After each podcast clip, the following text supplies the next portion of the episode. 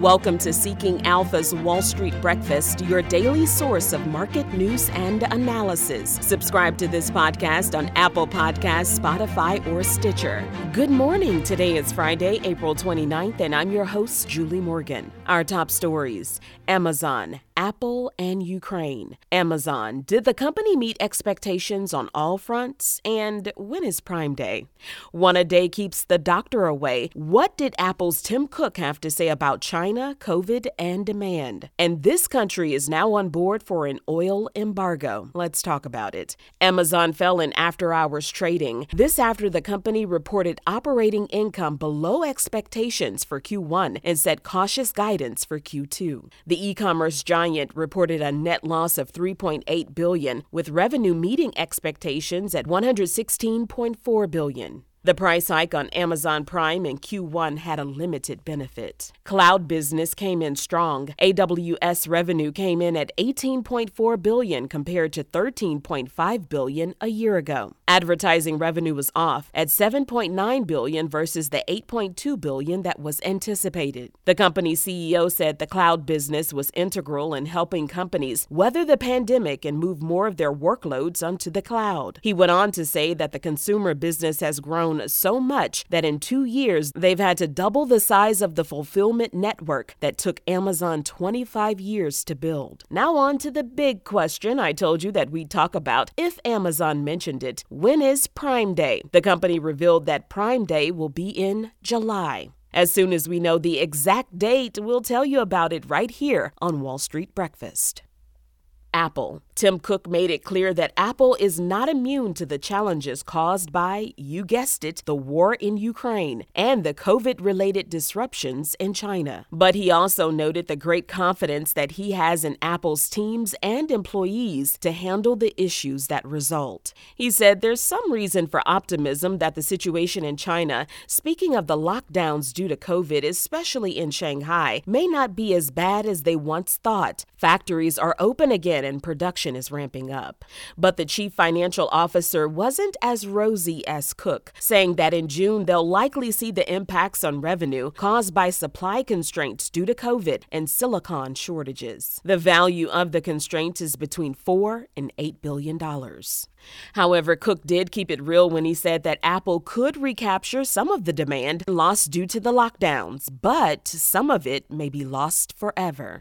Demand for the iPhone was strong in Q1, generating more than $50 billion in revenue. And what was the reason? The iPhone 13.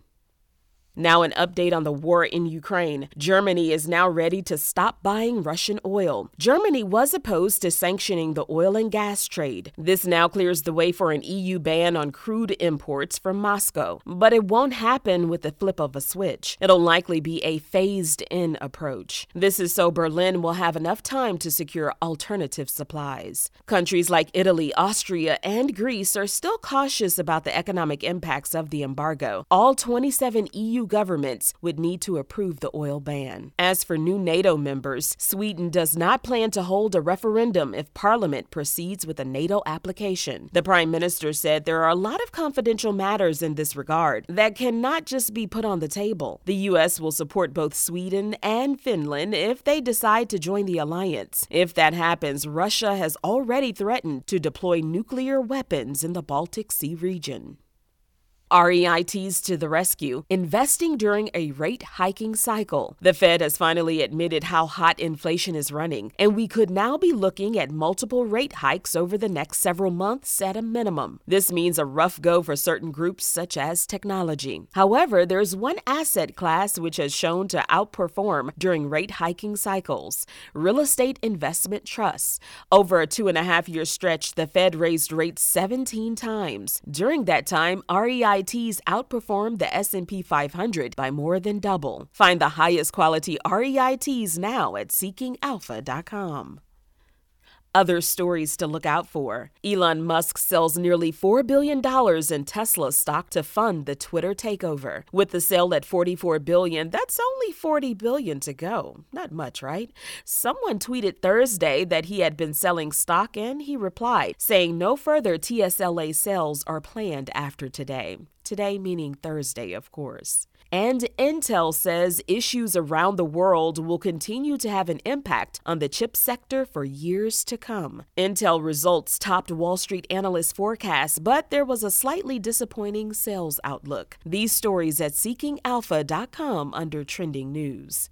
Taking a look at the markets at 6:20 a.m., Dow, S&P, and NASDAQ futures are all down. The Dow is down 134, the S&P is down 30, and the NASDAQ is down 139. And crude oil is up at 106.